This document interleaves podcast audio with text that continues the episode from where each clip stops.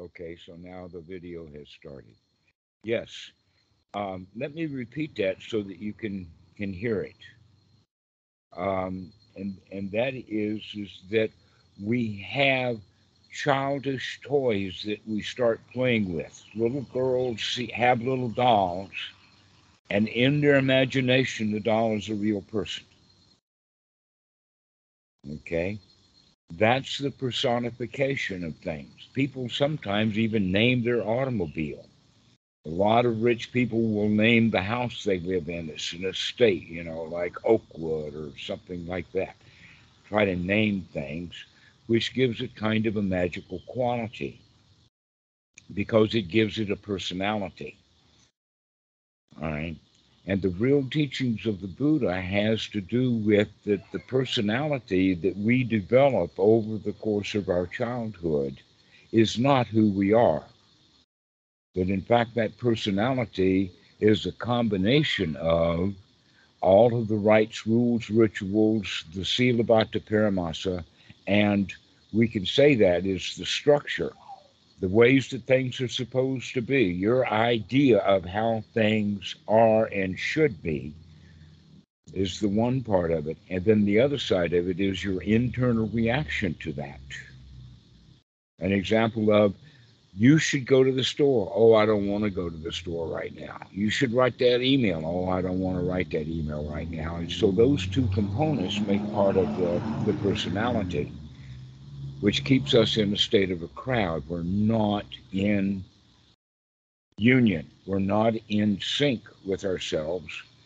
We have various personality aspects, and those personality aspects are, are not fixed. But that's part of the teachings of uh, the distinction of the Buddha from the Hindu was their idea is, is that things are fixed like the person is uh, reincarnated. It's the same dude with the same soul. And the Buddha's pointing out, no, that the soul just arises and passes away on a, on a regular basis, and we can change it. You see, if we're locked into place and determined by our karma, then we don't have a whole lot of choices. But the Buddha teaches we've got choice.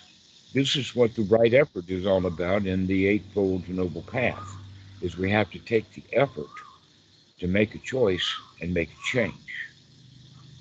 So in this regard, you could say that the Mahasi method is actually closer to Hinduism than it is to Buddhism because it leaves out that key ingredient that you can change and you must.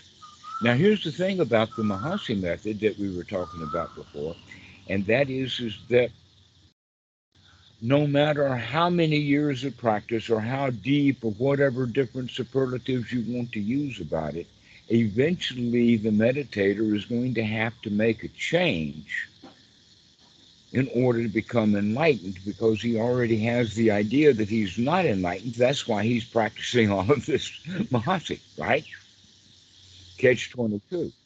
He's going to have to change in yeah. order to become enlightened. Okay, where does the change come in then? The answer is, is the change comes in at step 11 of that 16 stages of insight. All of those uh, 10 steps before that is ordinary life.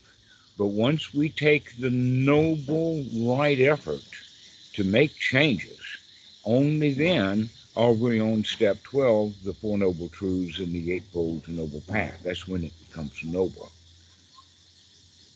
It's when we're willing to make a change. Now, most of the world is born in a state of victim. In fact, all babies are born as victims. What do we mean by that? They can't take care of themselves. When uh, uh, when the doctor picks the babe up and spanks him on the bottom, the child lets out an infant's cry. He, the, the infant doesn't turn around and look at the doctor square in the face and say, cut that out. No, he can't do that. Uh, he's, our, he's just the victim here. He cannot roar the lion's roar. So the whole point then is, is that as we grow up, we stay in that victim's position. When we're really, really young, we are nurtured and cared for. But about the age of three to six, in that range, we are changed into mommy's little helper, from mommy's tender infant into mommy's little helper, which means that mommy starts ordering us around and telling us what to do. Your homework. Eat your peas. You can't have your dessert until you eat your vegetables. That's one of them. How about clean your room? Pick up your toys. Do what I say to do. Hold my hand. Right? All this kind of stuff, and we still remain victims. And that in some societies, there is a, um, a rite of passage that determines when a child becomes an adult. An example in the really, really old days is when a little boy was old enough to go on the hunt with the big dudes, he was a man, even if that was six or seven. He was no longer under mommy's thumb. And he grew up, okay? But in our society, we, we don't have much of that. And so we remain victims. We remain under the thumb of family, priest, uh, doctors, psychologists, uh, uh, gurus, shaman, all kinds of things, and we stay in that one down position. When are we ever going to come out of that, to change that, to come out of the bottom position into the top position? With the Mahasi method, all the best we can do is just keep noticing what an idiot I am about being a victim to everything, especially to my own feelings. When is someone ever going to figure out that they don't have to be afraid? Unless they practice being not afraid.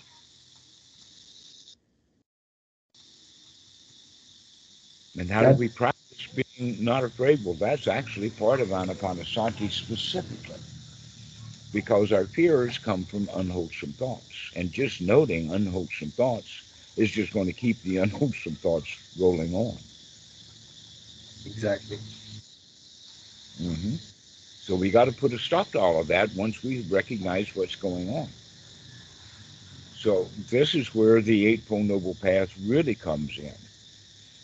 And that is that it is in fact the method of teaching what the Buddha actually teaches. And what does the Buddha say that he actually teaches? And he's taught this many times. I've seen four occasions, of four different suttas, where he says, both formally and now, I teach only one thing, and that is dukkha, dukkha nirodha.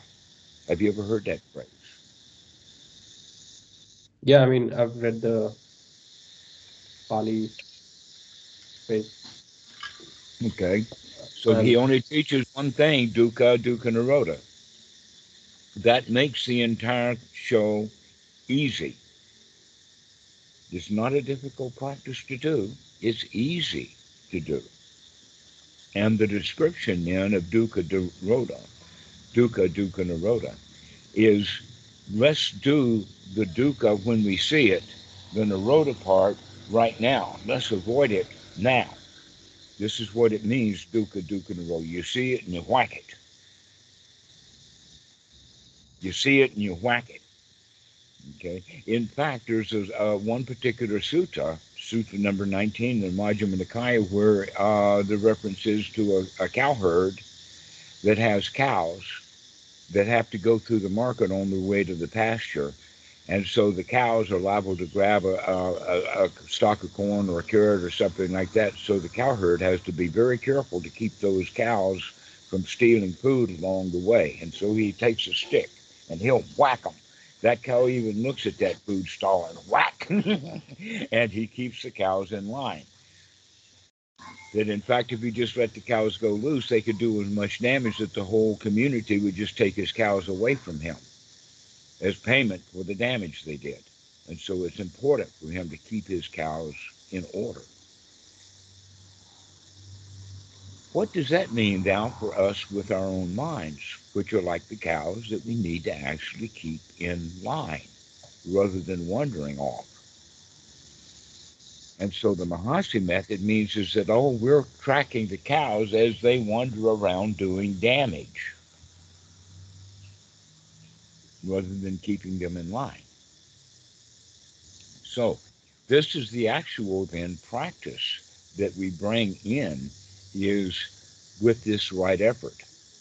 You see, seeing what's going on is the combination of sati to wake up and look at what's happening, and then that's part of the Eightfold Noble Path. Look, looking, see what you're doing, notice, noticing. That part is correct. Also, the rising, falling, touching, sitting is correct in the sense of the rising of the breath, the falling of the breath, the tactile sensations all over the body and the touch of the cloth and everything and experience and wake up the whole body as well as the sitting, which is the proprioceptic. It's the postures of the body and, and do we know what posture that we're in? And all of that is information that comes through. So that part is the body, and we have to know those things. We have to see it. However, there is more to the Eightfold Noble Path than two. The third one is right effort. That once we notice that something needs to be changed, we change it. For instance, if the body is uncomfortable, we change the body until it is comfortable. If we notice that we're actually in a dangerous place, let's leave that place and go to a safe place so that we can practice safely. This is why the Buddha recommends go to the forest, go to the foot of a tree, go to an empty hut, go to a pile of straw. And that, and that little phrase is in a lot of different sutras, including the um, Anapanasati Sutta, the Kaya Nupassana Sutta, and many others. And never have I ever seen the Buddha recommend go to a meditation retreat hall and sit down in a great big crowd of people and pretend they're not there.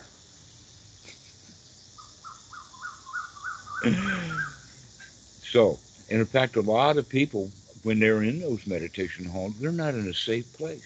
They feel afraid. They think that you've got to match up to some standard that they've created in their own mind and all kinds of other stuff. And and so really getting ourselves in a place where we do see in reality that it's a safe place, it's a comfortable place, then we can start to practice with that attitude and start talking about that. In fact, this moment we feel safe. There's no place to go. I don't have to wait for the bell to ring. I'm already okay. Everything is all right. Everything is fine. And so we begin to have those kind of wholesome thoughts and stay wholesome. When we're watching the breathing and watching the body, we do so with wholesome thoughts. And pretty soon what happens is, is that we begin to then feel safe and secure. The reality is, is that the body's in a safe, secure place. And when we talk to ourselves about it, then we begin to feel safe and secure. And a lot of students will often talk about, you know, after I practice for a little while, I feel a whole lot of anxiety.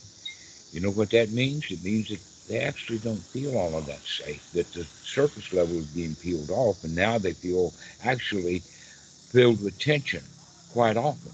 And so now we have to deal with that. And how do we deal with it? Same way that we've been dealing with it, just, you know, with nourishing.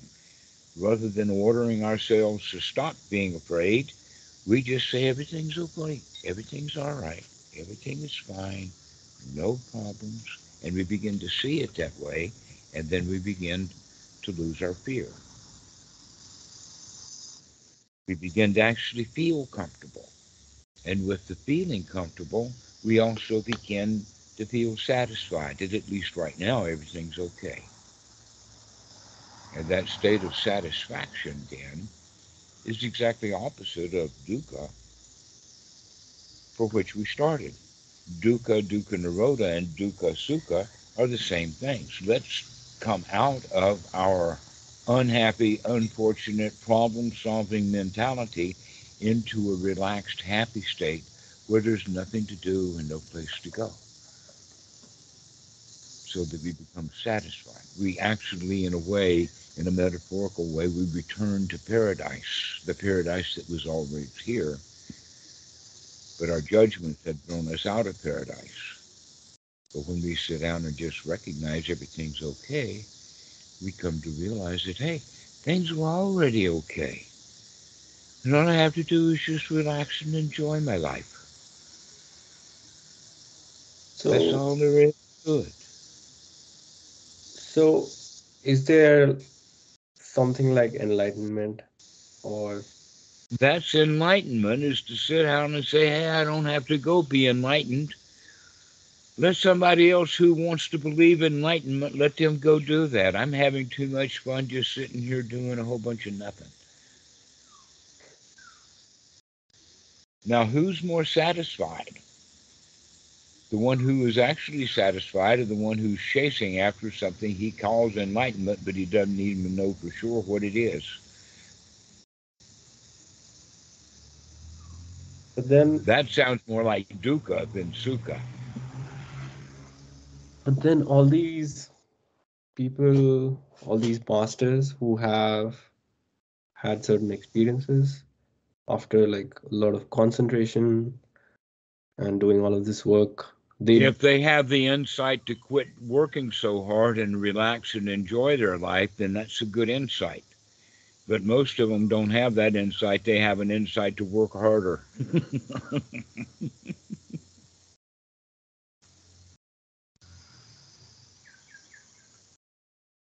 so what is one supposed to do i mean not do anything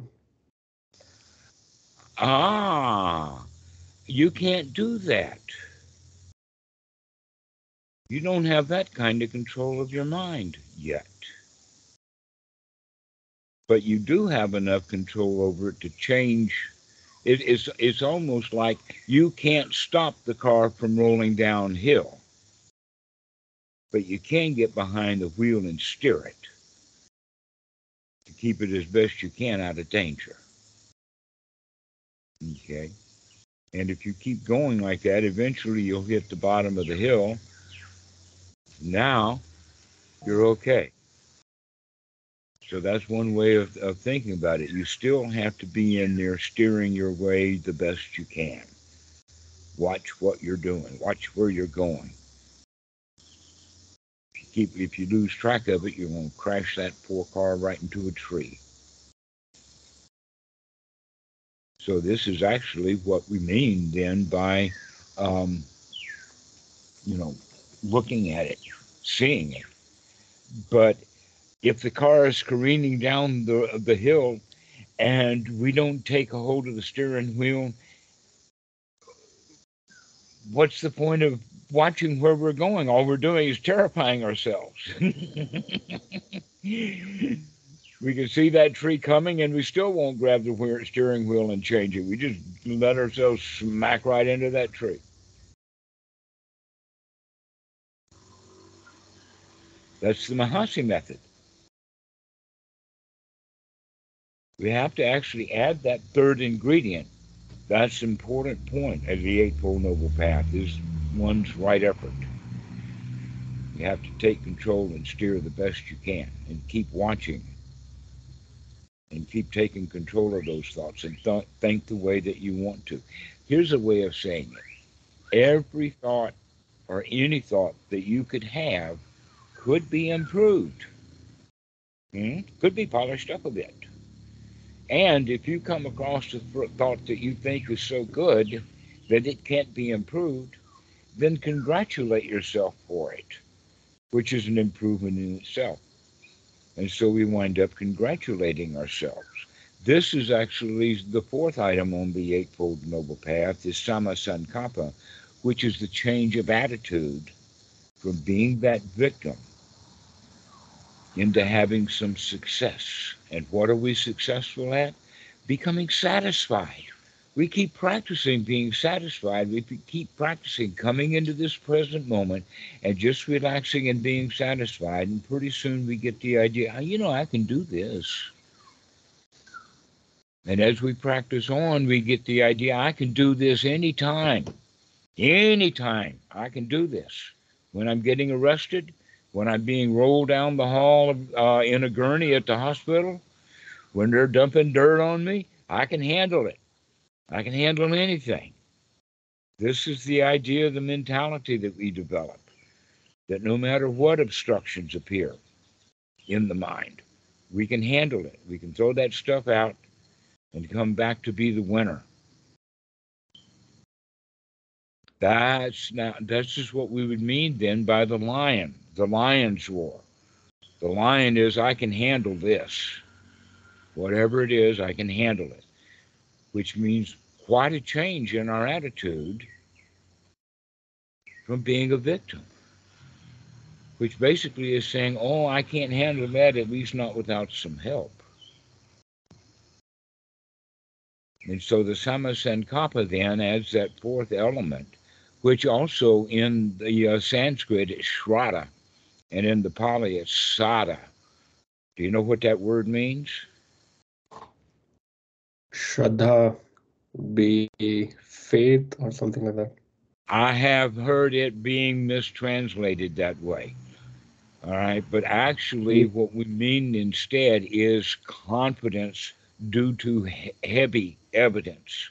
You see, faith the way that faith is used, the word faith, is, is that we believe something's going to happen without any evidence at all, like a God or something like that. But a farmer can have faith it's going to rain because he's looking at the clouds and he sees the wind and the moon and uh, the move, movement and he can feel the change of the temperature and all of that kind of stuff. And he's got evidence. He can call that faith but it's really Shraddha. It's really confident. I am confident because I have evidence that it's going to rain. So, this is also, we have confidence that we can, in fact, clean out the mind if it gets dirty again. Because we keep being able to do that. Every time it gets dirty, we see it. Aha, I got that. Or as the Buddha says, aha, I see you, Mara. Whenever we see the dirt come into the mind, we catch it, throw it out, clean the place up again. Any mess that's made on the floor of the mind, we pick it up and put it back on the shelf, dust things off, get things back in order. That that's in fact what we could look for in the sense of an orderly mind. That at on the Eightfold Noble Path, in fact, the fifth item that we would look at is the orderly mind. When a mind is unified, when it's in order, when there is no internal conflicts. An example of an internal conflict is when people have doubt about this, that, and the other thing, doubt about meditation or magic or any of that kind of stuff. That doubt makes the mind divided. Maybe it's this, maybe it's that. Another kind of way of that the mind is divided is when we're not honest, either with ourselves or with others. Our delusion is not in sync with reality. That in fact in Christianity that Jesus has been known to say that I and my Father are one, except that that was Abba, which meant above and about. So he's in sync with the reality around him. Okay.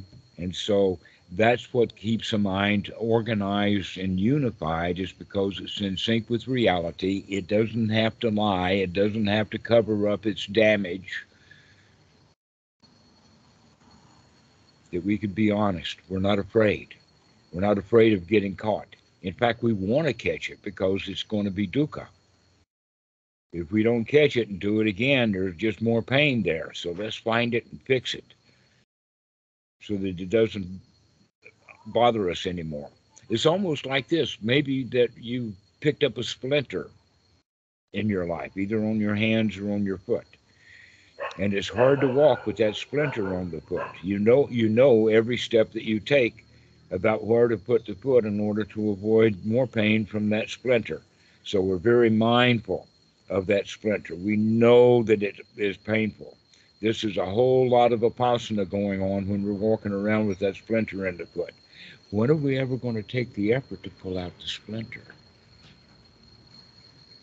Ah, and then the next day, wow, my foot feels a whole lot better because we took that splinter out yesterday, right? And so there's the four points. The sati, it's painful, and we are mindful every moment. Then um, we can see the pain. Then we take the effort to pull it out, and now we can be joyful that we can walk better. And now we're all over the place, which means that now the foot is useful. Now the foot is back in sync with the body. So any part of us that's in pain is also out of the normal sync. And we want to be able to get ourselves back into a synchronized, unified state of mind where there are no internal conflicts, no dislikes. We actually let the mind become satisfied, that the satisfaction itself is the glue that binds it from success, or excuse me, from satisfaction rather, into success. And so satisfaction leads success, and, le- and success then leads into this unification. But now it's a strong, um, no longer victim position to be in. That in fact you can change from what you were, a victim, into what you can be, your own champion. And if you're really satisfied with who you are, then you don't need any of the mag- the magical stuff. In fact, why would people want magic? In order to show off, in in order to take over and control other people. But if you want, don't want to show off and you don't want to control other people, then what's the point of even having the magic? It's just something, some useless uh, Billy Bob that just sits around with no practicality. Hmm. because it's so much associated with dukkha.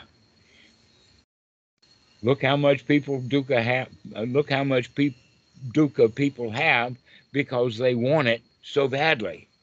They get they wind up being with charlatans. Have you ever heard of Satya Sai Baba in India in Bangalore? Yeah, uh-huh. Even with large uh, displays of the photos that were taken surreptitiously of watching him do all of his sleight of hand stuff, winding up in the newspaper, still he had millions of followers who were really, really very gleeful about being ripped off. Yeah, that is unfortunate.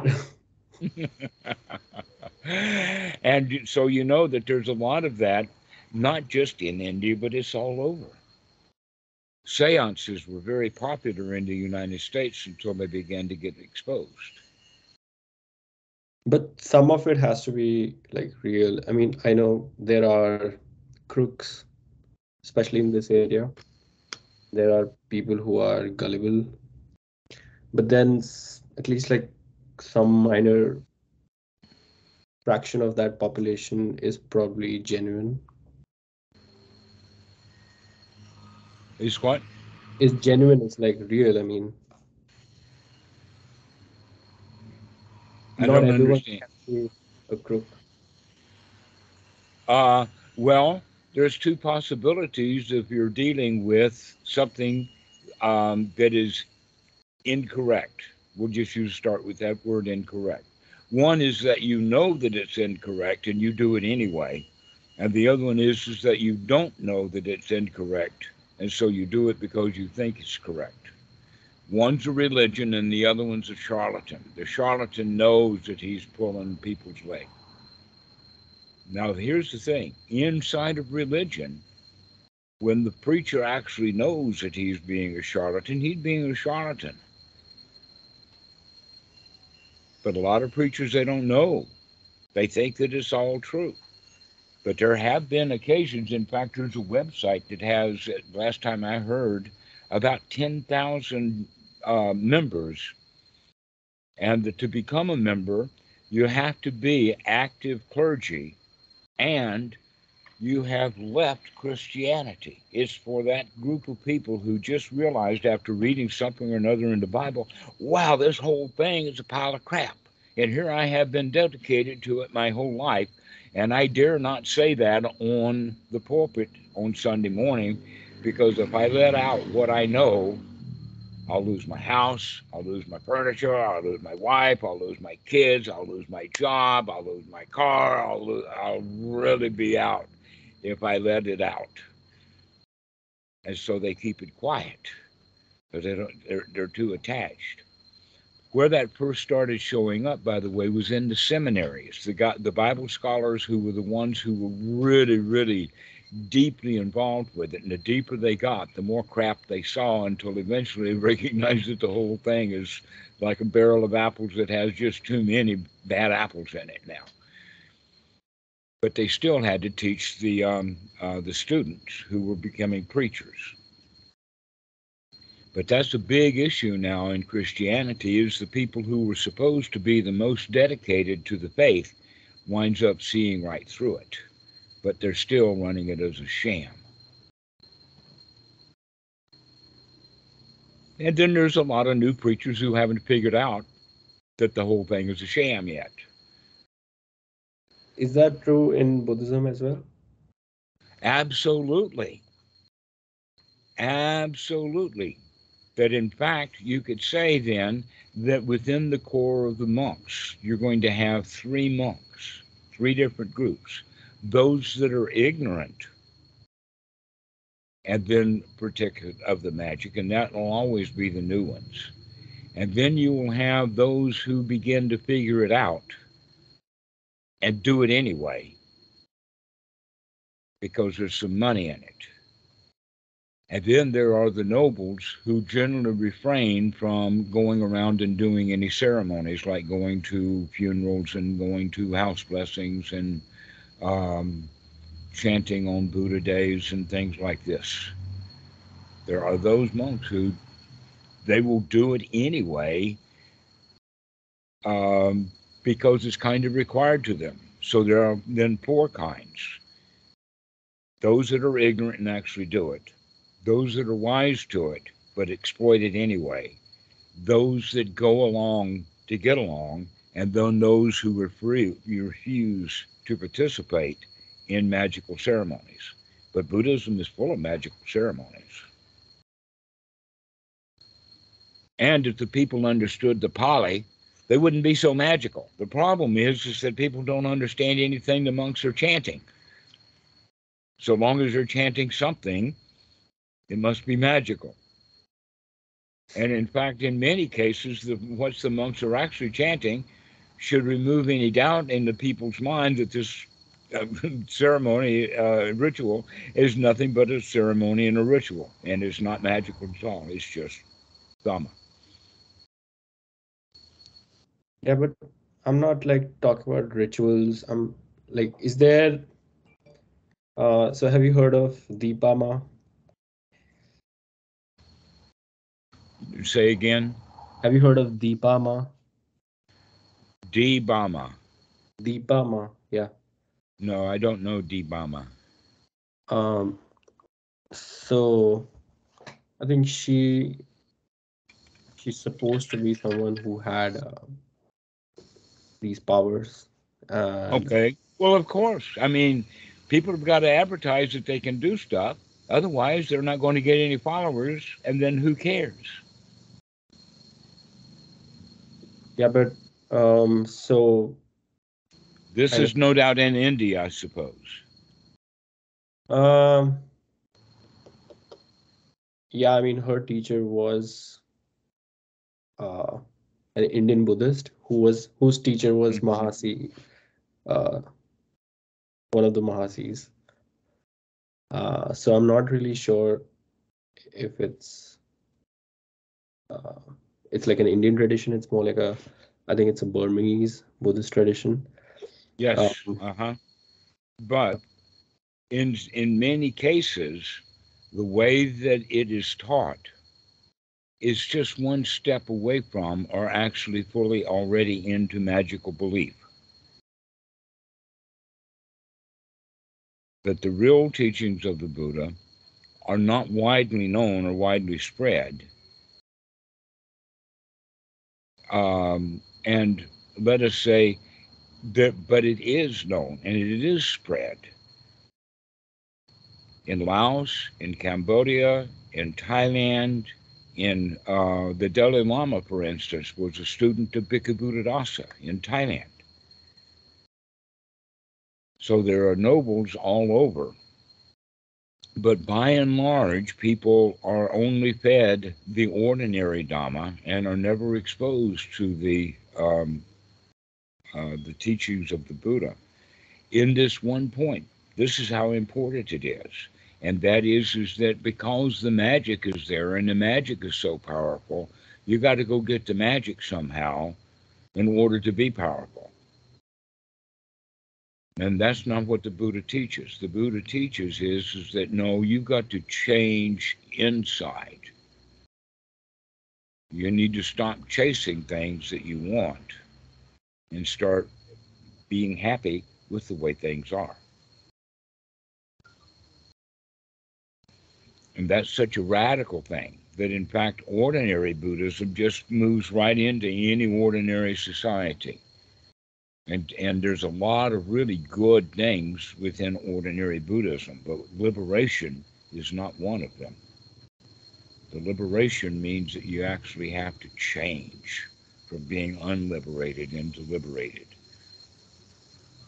That in fact everything has to do with some change, and most people uh, have boundaries as to how much and how far they will change. But most of us, starting off as victims, think that we can't change. And because we can't, we need somebody who does magic. Maybe their magic will help me change because I can't do it by myself. Let's have some Shaktipat right? The people who are receiving Shaktipat, they, they want that because they think it's good for them somehow. And they're getting something they don't already have. And basically, all they're getting is wet,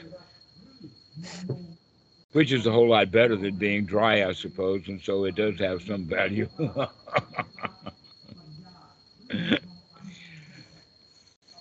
So this is the whole point that we have to come out of the mentality of I need help. I need magic. I need this. I need a guru. I need a teacher. I need a God. I need a personal relationship with Jesus. I need a plastic Jesus riding on the dashboard of my truck or I'll wreck my car.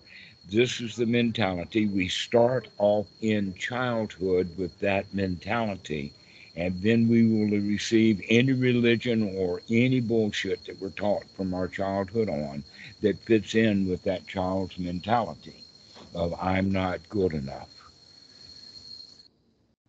So the question is, when are we going to change from that?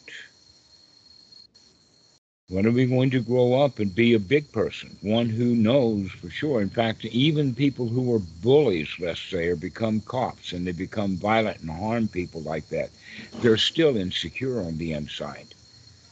If they were really secure, they wouldn't bother to harm anybody. In fact, a really secure person wouldn't bother to be a cop. Why should I put myself in danger when, in fact, I don't have to actually ever be in danger? I'm wise enough to stay out of danger and so let's not go intentionally into danger. That's a stupid thing to do. If I act, if I'm in danger, I'll start to act like I'm in danger. And then I want out. And so I'll hurt somebody to think that I'll feel safe when in fact all I've done is hurt somebody. So if we recognize a lot of our professions are like that, if we already come to the point of feeling safe by practicing every time that we see the unsafeness, let's look around and say, no, I can actually feel safe right now. I can do that work tomorrow. I don't have to do anything right now. I can just sit here and enjoy being alive. I'm still alive. Nothing to fear right now. And so these are some of the wholesome thoughts that we can have about being not afraid being safe and secure and comfortable and wow, isn't this nice? And allow ourselves to get into a state of satisfaction. Is that go ahead. Is that um like lying to oneself? I mean, If you don't believe it, then you're lying to yourself and you know that you're lying to yourself. But you're lying to yourself in two ways. There's two levels of lies because deeper down you know that it actually is the truth.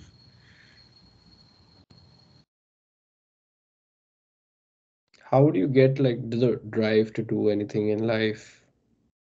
If you Why should you drive? Look at what does already drive you and bring them all of those drivers to to breaking them, stopping them, and stop driving yourself so much. Why should you want to be driven? That makes no sense. Why not just cruise and do what you want to do rather than going around being driven to do stuff? Mostly it's being driven by fear or greed, one of the two. But greed and fear are actually the same thing. Greed is just the fear of doing without.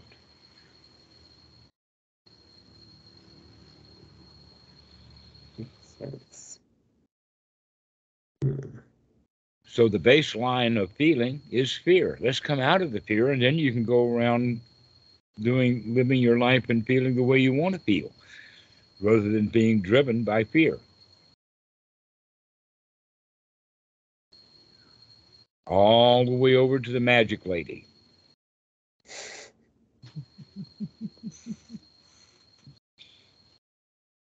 Hmm. That's very interesting.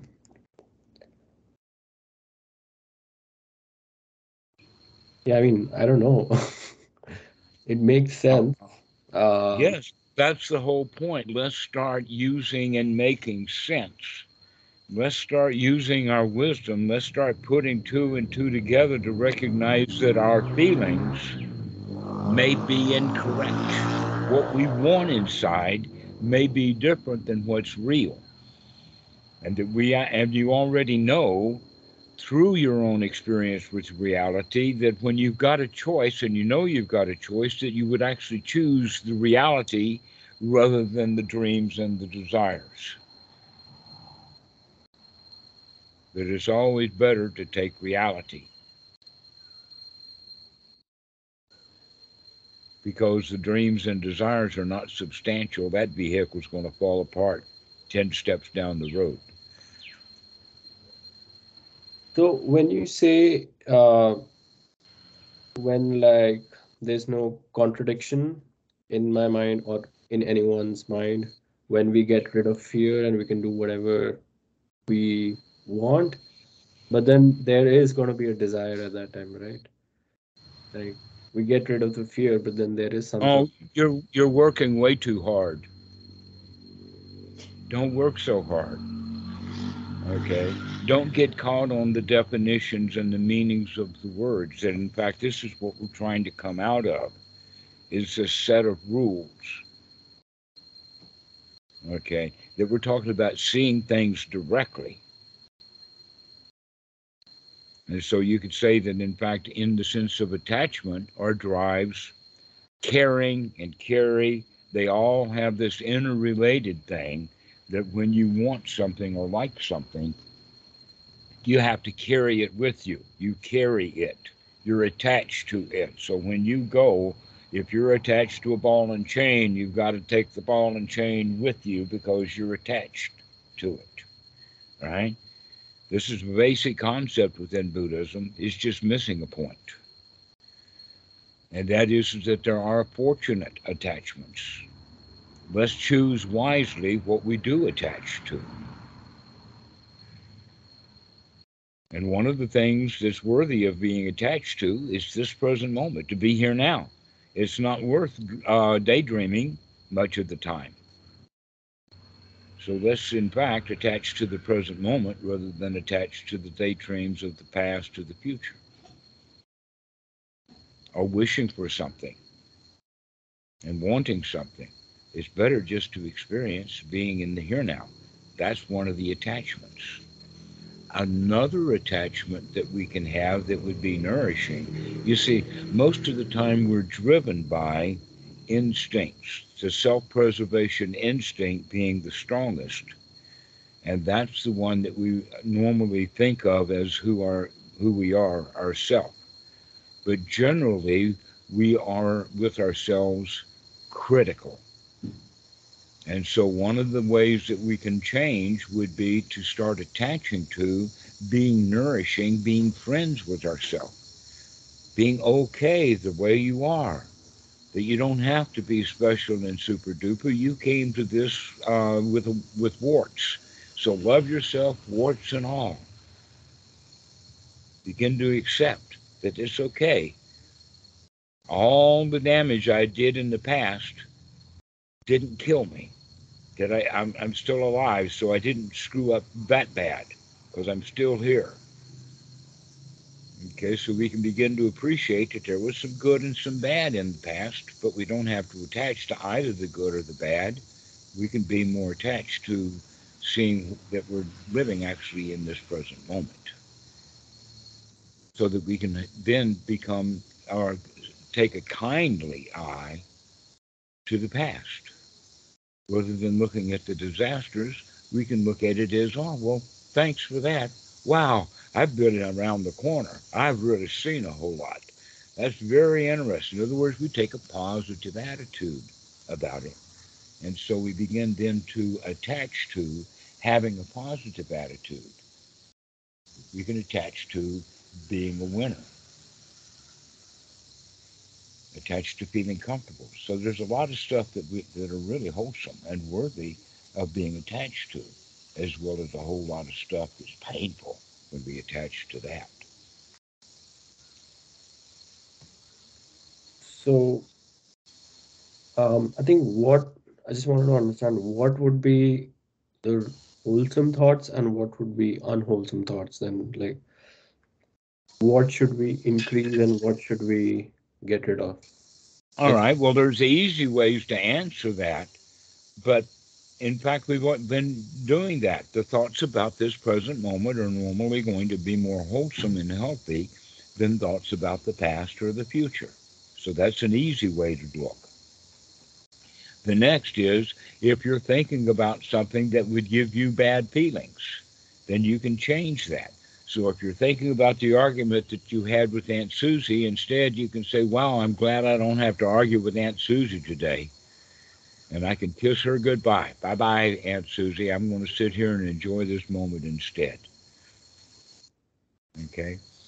So, this is the way that we do it. We begin to recognize a whole lot of stuff about the past is unwholesome.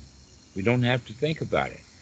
Basically, it's almost as if we have a to do list of all the things that we know that are broken, and we found out that they were broken in the past. And so now I got to do this, that, and the other thing. In fact, no, you don't. You don't have to do anything. You're okay right now.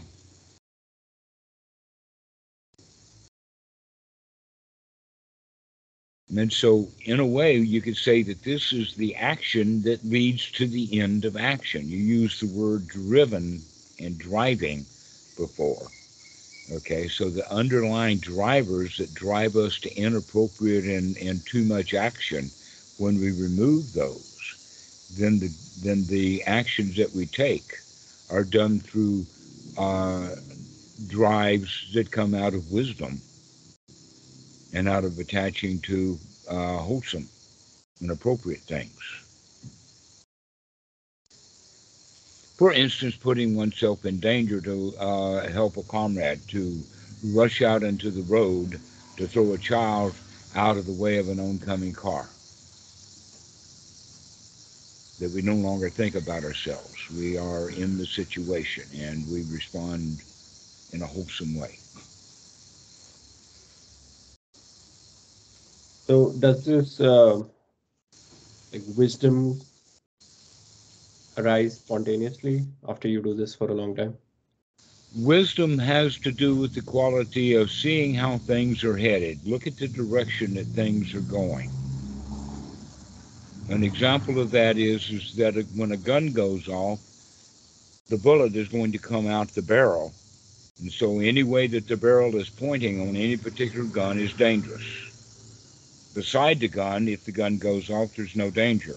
But where the barrel is pointed, that's a dangerous point. So we need to keep track of which direction guns are pointed. In fact, I've heard that uh, on modern um, uh, fire ranges that it's a big, big deal that everybody has to keep very close track of which direction their barrel is pointed.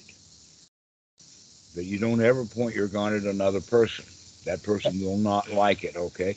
Well, we can take that then is don't ever point your mouth at somebody because they're not going to like it when you shoot your mouth off. And so we could use wisdom to make that, that changeover from the gun, which we can see through wisdom. Don't lose track of which way the gun is pointed. And now we can also do that with our own actions without the gun. So we begin to see where danger is, we begin to see it. And you could then say that now that we, we've actually changed the word from wholesome to unwholesome to where are the dangers? Can you see the danger? Or another way of saying it, can you see what is dukkha and what is sukha? we keep choosing every time we have a choice, we're going to choose sukha over dukkha. We choose friendship over enemy. We choose yes over no. We choose smiling over frowning we have a choice and we start making the choice over and over and over again and pretty good we get good at doing the right thing we build up habits before we were in the habit of just doing whatever and we wind up spending a lot of time talking ourselves into feeling bad now it's time to start talking ourselves into feeling good In the Anapanasati Sutta, this is called gladdening the mind, brightening the mind. And, it, and in this case, it has more to do than just the words we say, but we also have to brighten the state of mind. We have to bring the mind up. In other words, we don't leave it as the victim saying uh, everything's going to be okay because you don't believe it. No, you got to bring the state of mind up also. You got to brighten the mind, make it shiny. Begin to have that yes, I can do it attitude. And so this is how we practice going to the positive. I always look on the bright side of the moment. Whenever we can remember, we do it then. And so actually we, we want then to say, well, that's going to be pretty hard to do with the slings and arrows of the outrageous stupidities and whatnot that I have to deal with those people out there. And the answer to that is, well, yes, this is what actual practice is all about, is to get away from it all. And recognize that when we get away from it all, we brought it all with us anyway. And so now we got to get rid of it a second time. But this is, uh, the first one is to move away and get into seclusion and then the second one is every unwholesome thought that comes up that belongs to the world, that belongs to the outside, you throw it out. And any thoughts that arise that have to do with the inside and gushy and wholesome and nurturing and wow, this is really great. We keep those and nourish those thoughts. And you can experiment with them. What kind of thoughts can you have that are wholesome? begin to investigate that is something that you have to do. Then, in fact, we can already see that some thoughts are downright unwholesome, no doubt about it. And then there are other thoughts that are downright wholesome, no doubt about it. But then you have that 80% in between that we're not quite sure whether are wholesome or not. These are the ones that need to be investigated.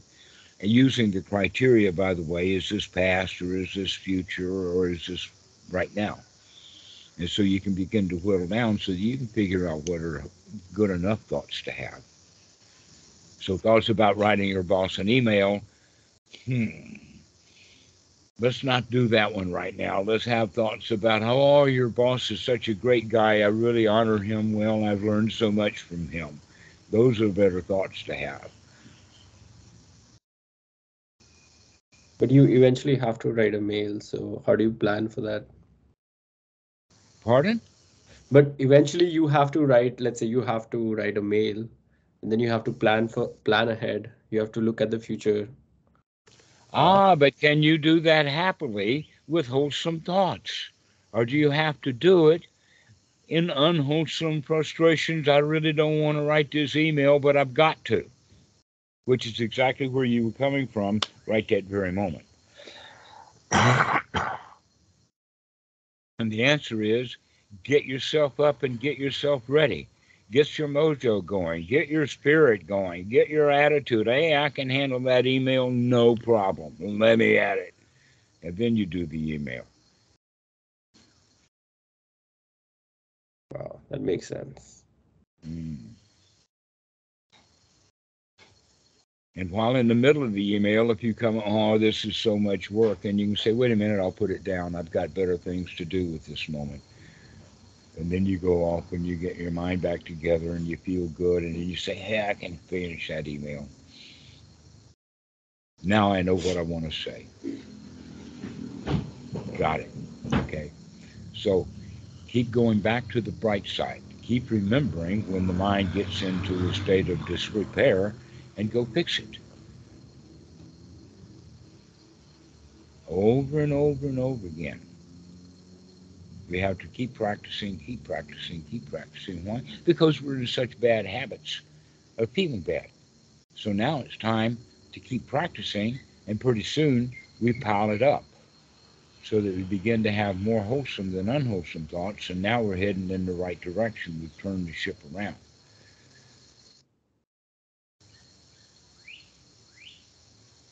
This is great advice. Uh, I'm really glad I called today. I've heard that before. Yeah. Yeah, this is actually very useful, good advice. Yeah. Well, it doesn't come from me, it's the Buddha. This is what the Buddha says, which makes which actually adds value to it because you already had a great deal of respect for the Buddha. Now that you begin to figure out what it was that he actually taught, you can say, wow, he really did have it together. Me personally, I could have never figured this out. I'm glad I had teachers. Well, I'm glad I have you, so this is great. Uh, all right, all right. So let's finish now, and uh, you can go start uh, incorporating this into your practice, and then let us co- say two, three days, maybe a week or so. Call me again, and we'll go a little deeper. We've just gotten started. perfect. We've just been talking about the Eightfold Noble Path, and we haven't talked about Anapanasati at all, hardly. Yeah, perfect. I mean, this is amazing. Thank you so much. Okay. We'll see you. See you. Have a good day. Bye. Yes. You have a good minute right now. Have one. I would.